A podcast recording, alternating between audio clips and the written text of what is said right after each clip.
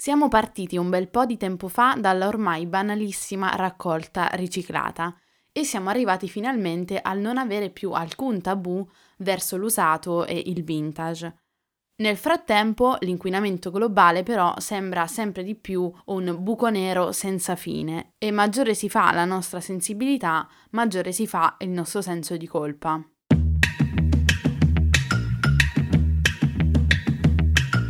Questo è UFF, Ultrafragola Fanzine, un podcast per chi pensa troppo e ama complicarsi la vita, in questo mondo incasinato e dolcemente effimero di cui tutti vorremmo essere i protagonisti.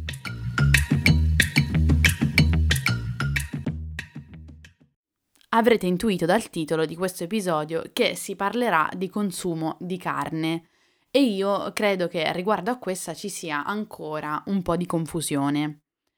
Negli anni scorsi si è parlato tanto di come un consumo eccessivo di carni rosse e processate eh, sia dannoso per la salute sul lungo termine. E questa è una nozione piuttosto consolidata già da molti studi e anche molto diffusa. Mentre credo che il suo impatto ambientale sia molto più sottovalutato e eh, che ci sia dell'informazione vera e propria e diffusa solo veramente da tempi recenti e per questo segue un piccolo doveroso preambolo.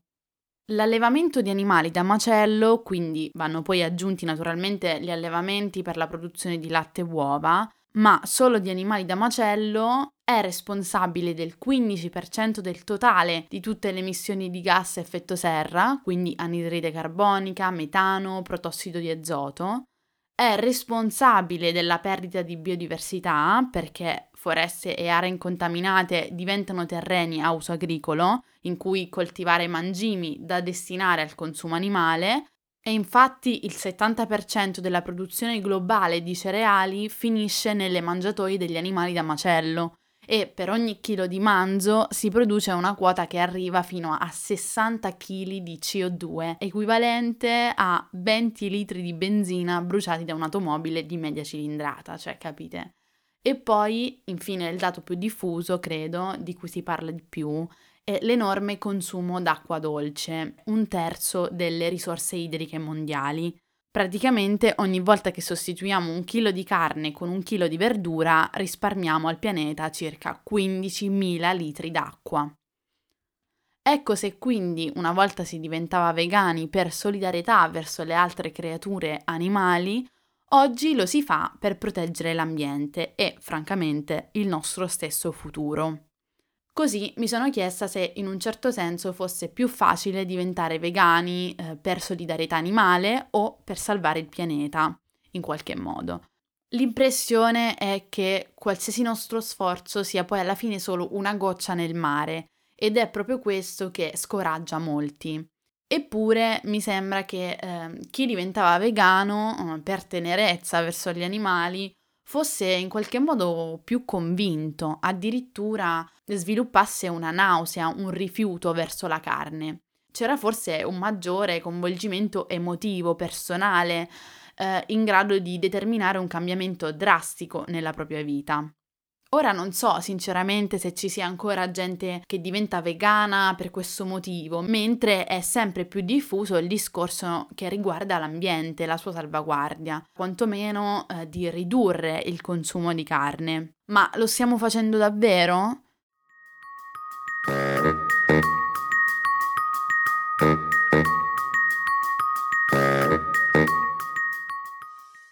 E qui farò l'unico esempio di cui possa parlare davvero, e cioè la mia famiglia.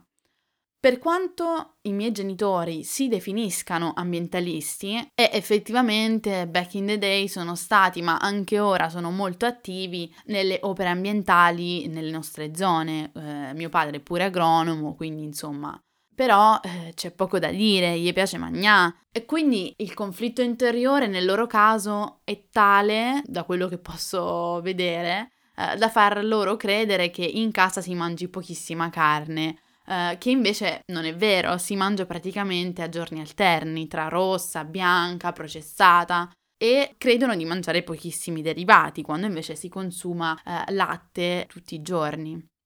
In fondo anche loro sono dei boomer e quindi forse dopo l'ennesimo pippone in stile Greta Thunberg eh, bisogna lasciar perdere. Per noi giovani, specialmente chi vive in città, è più facile, no? Con tutta quella cucina orientale cui siamo abituati, dove di fatto già c'è un grande impiego di ingredienti vegetali. E poi sappiamo bene che tofu e seitan possono sapere non di cartone, ma avere un buon sapore se cucinati in un certo modo, eccetera. Mentre un altro punto di svolta è stato forse Game Changers. Non so se l'avete visto, ma è un documentario prodotto da Netflix, uscito già forse da uno o due anni, sul veganismo, ma in ambito atletico, cioè proprio un'indagine sui benefici della dieta vegana sugli atleti professionisti, olimpionici, eccetera, con tanto di analisi del sangue a confronto e tutto ciò che ne segue. È molto molto interessante, specie se siete fissati con lo sport o vi allenate tanto, e in generale comunque è interessante scoprire quanti, davvero quanti atleti professionisti siano vegani e in generale scoprire che proprio gli atleti che devono assumere così tante proteine per avere alte performance trovino maggior beneficio nel seguire una dieta vegetale. Detto questo, nel mio piccolo avevo già da tempo confinato il consumo di carni rosse alle pochissime occasioni al ristorante perché di fatto eh, ero una eh, studentessa squattrinata, ora non sono più una studentessa ma squattrinata rimango.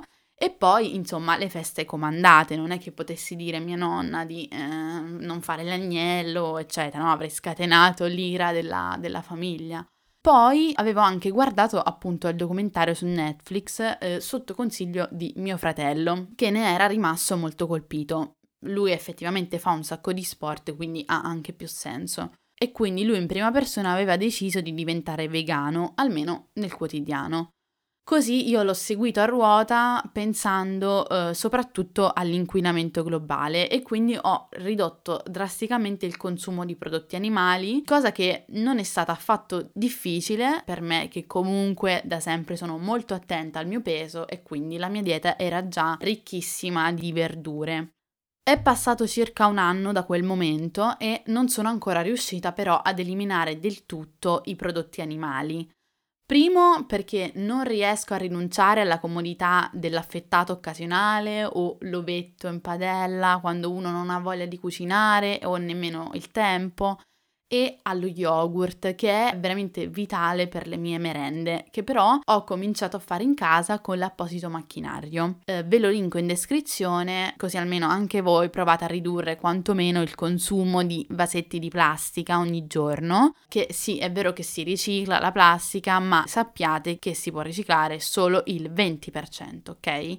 Insomma, anche per questo non ho ancora mai dovuto implementare la vitamina B12, eh, sulla quale c'è tutto un dibattito e una polemica perché eh, la gente vegana da una parte sostiene che gli animali d'allevamento stessi la assumano tramite integratori, mentre le industrie negano tutto e dicono che alcuni animali la producono nel fegato da soli, mentre quelli ruminanti la prendono dall'erba in natura che poi anche lì vai a capire dove ste bestie pascolino oppure non lo so.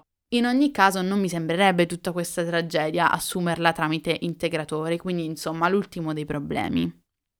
Per il resto, siccome la vita è fatta di compromessi ed è più efficace accontentarsi eh, di una via di mezzo ed esserle fedeli eh, che fare drastici cambiamenti che eh, creano grandi disagi e non riusciamo ad essere costanti.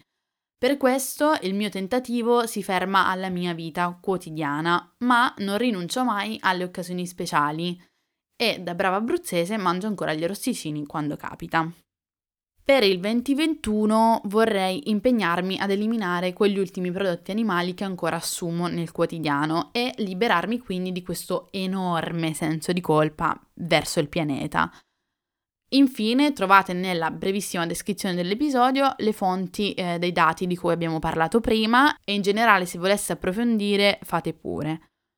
In descrizione trovate anche il link al mio Instagram dove comunque mi trovate sempre come ultra-fragola E non dimenticate che esiste anche una playlist ufficiale su Spotify a tema UF Podcast. Anche quel link lo trovate sempre in descrizione. Noi ci vediamo il prossimo mercoledì, anzi non ci vediamo perché non mi vedete, ma ci sentiamo il prossimo mercoledì.